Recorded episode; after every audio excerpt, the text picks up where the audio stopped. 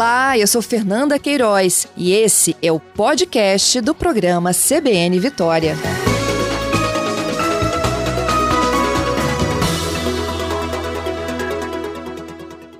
Ei, Rodrigo, eu imagino a situação de vocês, né, nesses mais de 14 meses de pandemia.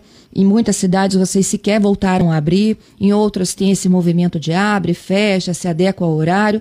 Eu imagino que o setor de vocês, assim como de cultura, são os mais castigados. Sem dúvida, é um setor que está completamente dilacerado, né? E a gente ainda fica à mercê desse abre e fecha, o que é ainda pior, porque além de, do que você falou, que a gente está já há 14 meses sem poder trabalhar, né? É, nós ficamos nesse de abre, volta para o risco, depois volta para o risco alto.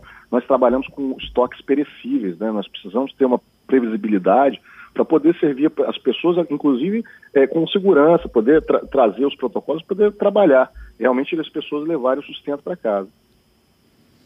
E aí, Rodrigo, é, em meio né, a todas essas orientações que vocês dão, vocês têm uma assessoria jurídica, né, formalizando esse tipo de pedido, tem gente que realmente não obedece.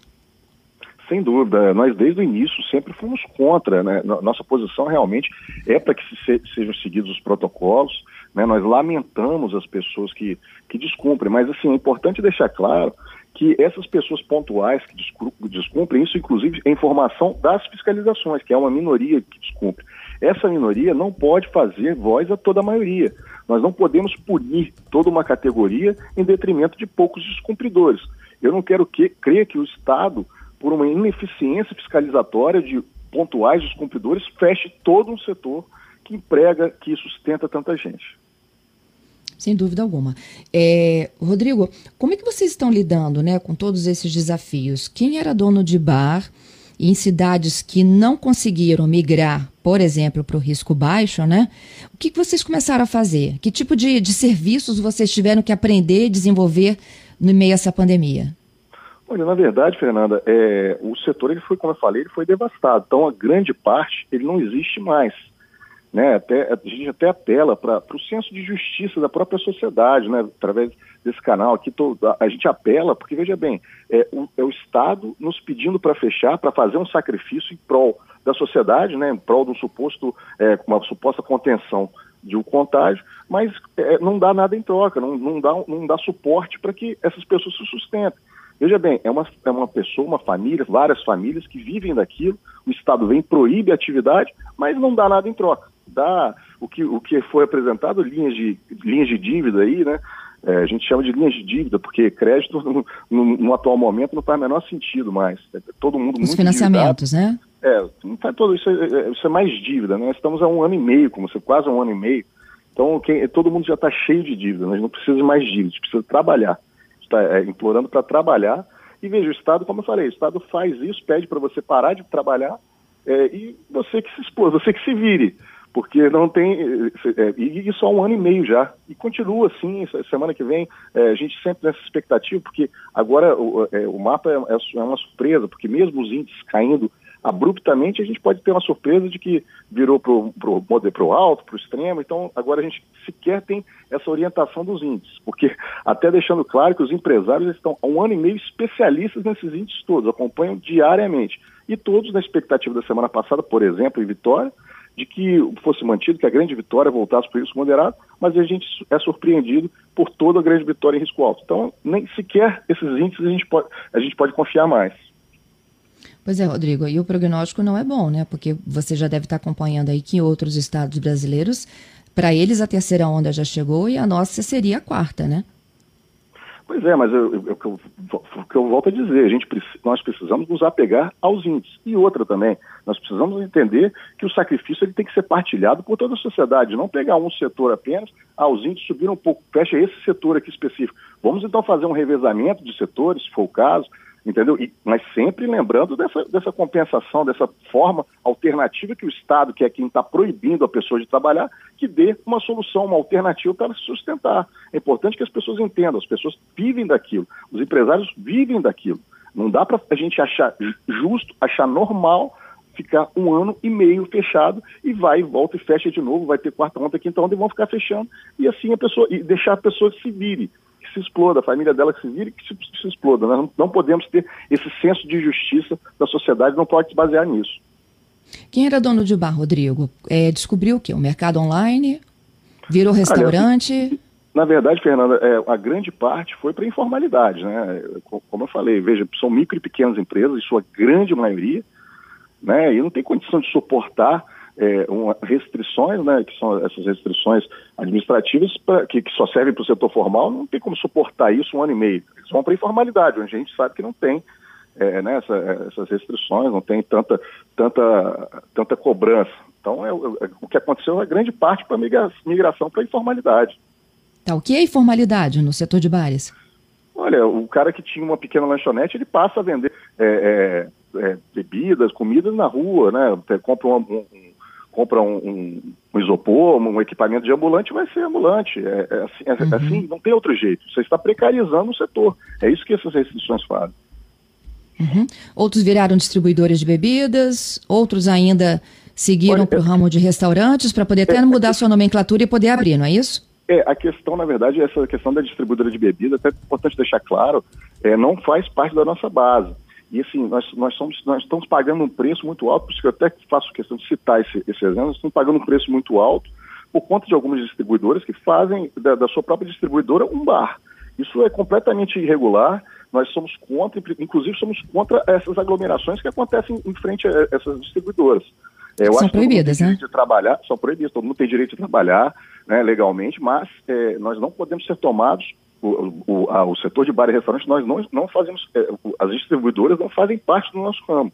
E elas não okay. podem funcionar como bar. A gente sabe que foi anunciada uma fiscalização rígida, né, para evitar é, uma contaminação maior, inclusive com o apoio das guardas, prefeituras, bombeiros, polícia, fiscalização de modo geral, vigilâncias, para que não ocorressem aglomerações, eventos clandestinos durante esse feriado que para muitos, né, é emendado, não é o caso de Vitória, gente, mas é emendado aí, ponto facultativo, nessa sexta, uh, por conta de ontem Corpus Christi.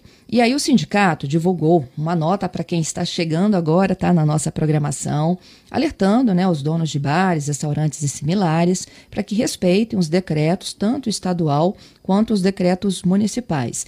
E aí a gente está conversando com o Rodrigo sobre esse desafio de ser dono de bar, né, em meio à pandemia. Foi o, o dono de bar foi um dos mais penalizados, né, enquanto negócio, além daqueles que têm atividades ligadas à cultura, entretenimento donos de cinemas, de casas de espetáculos, de boates que não podem funcionar. E a gente está falando do que eles se transformaram, né? Como que foi essa mudança nesses últimos 14 meses. Rodrigo, eu retomo aqui contigo, você me disse que muitos foram para a informalidade, né? É, fecharam seus estabelecimentos e foram para as ruas. Sim, sem dúvida. É, você precariza todo um setor, né, Fernanda? E, assim, a gente lamenta muito, porque, inclusive, todas essas, essas pessoas, elas acabam também precarizando os cuidados, né? Os cuidados higiênicos, os cuidados de, de, de manipulação de comida, de alimentos. Então, assim, é muito lamentável essa situação é, é, fez, ter, gerou uma, uma, uma, uma, reação inversa né, do que se pretendia, do que se achava que era, que era, que era razoável. Bom, e, e, como que são as negociações com o governo, né? O, o que vocês já chegaram a, pro, a, propor e como que eles caminham aí ao longo dos próximos meses? Olha, então, Fernanda, é, é, a gente desde o início, nós fomos o primeiro setor a apresentar protocolos de segurança.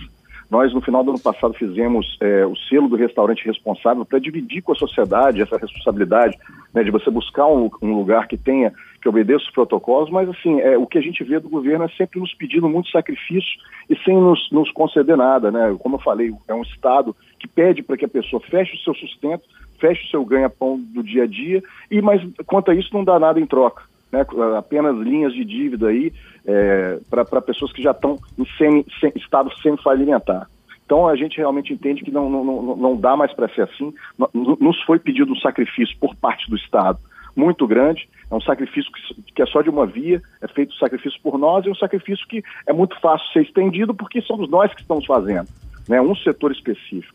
Então, é, a gente realmente só, agora o que a gente quer agora é justiça, um senso de justiça, eu apelo para o senso de justiça da população que está nos, nos escutando, achar, pensar e, e, refletir se isso é realmente justo, você impedir as pessoas de trabalharem e não dar nada em troca, não dar satisfação e muito pelo contrário, não dar previsibilidade e semana que vem pode ficar fechada também, na outra semana talvez um mês a mais, dois meses a mais, e vai vir onda, vai vir quinta onda, quarta onda, sexta onda, e assim e assim vamos seguindo a sociedade. Claro que quem tem o, o senso de justiça sabe que a gente não pode permanecer assim. É, então, é, realmente, o, o, o, que a gente tem que falar com, com o Estado agora é nos deixar trabalhar. Simplesmente isso. Nós estamos há um ano e meio sem conseguir trabalhar. Essas pessoas que se sustentam disso não estão conseguindo mais levar o pão para casa. É simples assim. Ok. Agora, Rodrigo, assim, só para a gente explicar, né? Lanchonete, cafeteria, restaurante, loja de conveniência, distribuidora de bebida, tudo isso pode funcionar, inclusive no risco alto. Sim, é, é dados as restrições. Só que o, o, nosso setor ele é feito de vários tipos de operação. Né? Há, há, há, há estabelecimentos que funcionam mais para o período do jantar, né? Então, até 8 horas, esse, estabelecimento está tá fechado. Ninguém vai jantar às 6 horas para terminar às 8. Então, assim, é, é, um, é um segmento muito, muito variado, muito eclético. Então, ele precisa realmente trabalhar. Até porque, a gente já falou isso várias vezes, a restrição de horário concentra a demanda num horário menor. Né, que aí sim você gera essas indesejadas aglomerações. O que a gente precisa é, é fiscalização e educação dos protocolos, né? Dentro disso, estou falando de todos os municípios do estado. A gente precisa de cada vez mais educação com os protocolos da sociedade, dos empresários e sim deixar as pessoas trabalharem formalmente, porque é aí sim que nós vamos conseguir é, é, fiscalizar e sim nós vamos conseguir é, colocar né, o, o, todos esses, esses, esses, essas demandas do protocolo. Então, assim, precisamos agora trabalhar. Nós não podemos repetir, ficar fazendo as mesmas coisas que nós fazíamos contra a pandemia há um ano e meio atrás. Nós temos que ter aprendido durante esse ano todo. E não dá para se pedir o sacrifício de apenas um setor novamente, principalmente sem dar nada em troca. Uhum. Rodrigo, quem funciona, foge do decreto, o que, que acontece? Tem é, ele é notificado primeiro, depois multado? Olha, isso fica a cargo da, da fiscalização, né? O decreto ele, ele, ah, ele autoriza isso, essa, essa, graduação. Nós pedimos, a gente lamenta muito que os fiscais estejam sendo colocados a esse, esse papel de ter que ficar fiscalizando gente que quer trabalhar.